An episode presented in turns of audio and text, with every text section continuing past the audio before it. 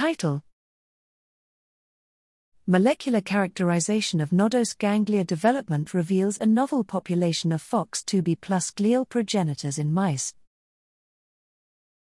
Abstract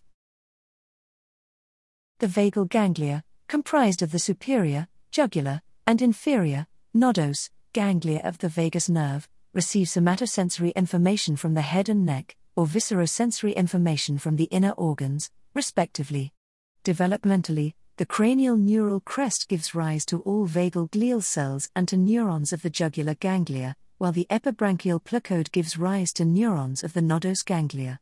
Crest derived nodose glial progenitors can additionally generate autonomic neurons in the peripheral nervous system, but how these progenitors generate neurons is unknown. Here, we found that some SOX10 plus neural crest derived cells in, and surrounding, the nodose ganglion transiently expressed Phox2b, a master regulator of autonomic nervous system development, during early embryonic life. Our genetic lineage tracing analysis revealed that despite their common developmental origin and extreme spatial proximity, a substantial proportion of glial cells in the nodose, but not in the neighboring jugular ganglia, have a history of Phox2b expression.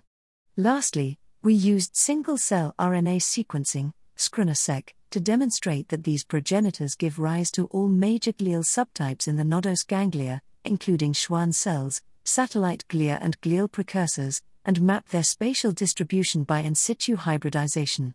Our work demonstrates that these crest derived nodose glial progenitors transiently express Phox2b, give rise to the entire complement of nodose glial cells, and display a transcriptional program that may underlie their bipotent nature.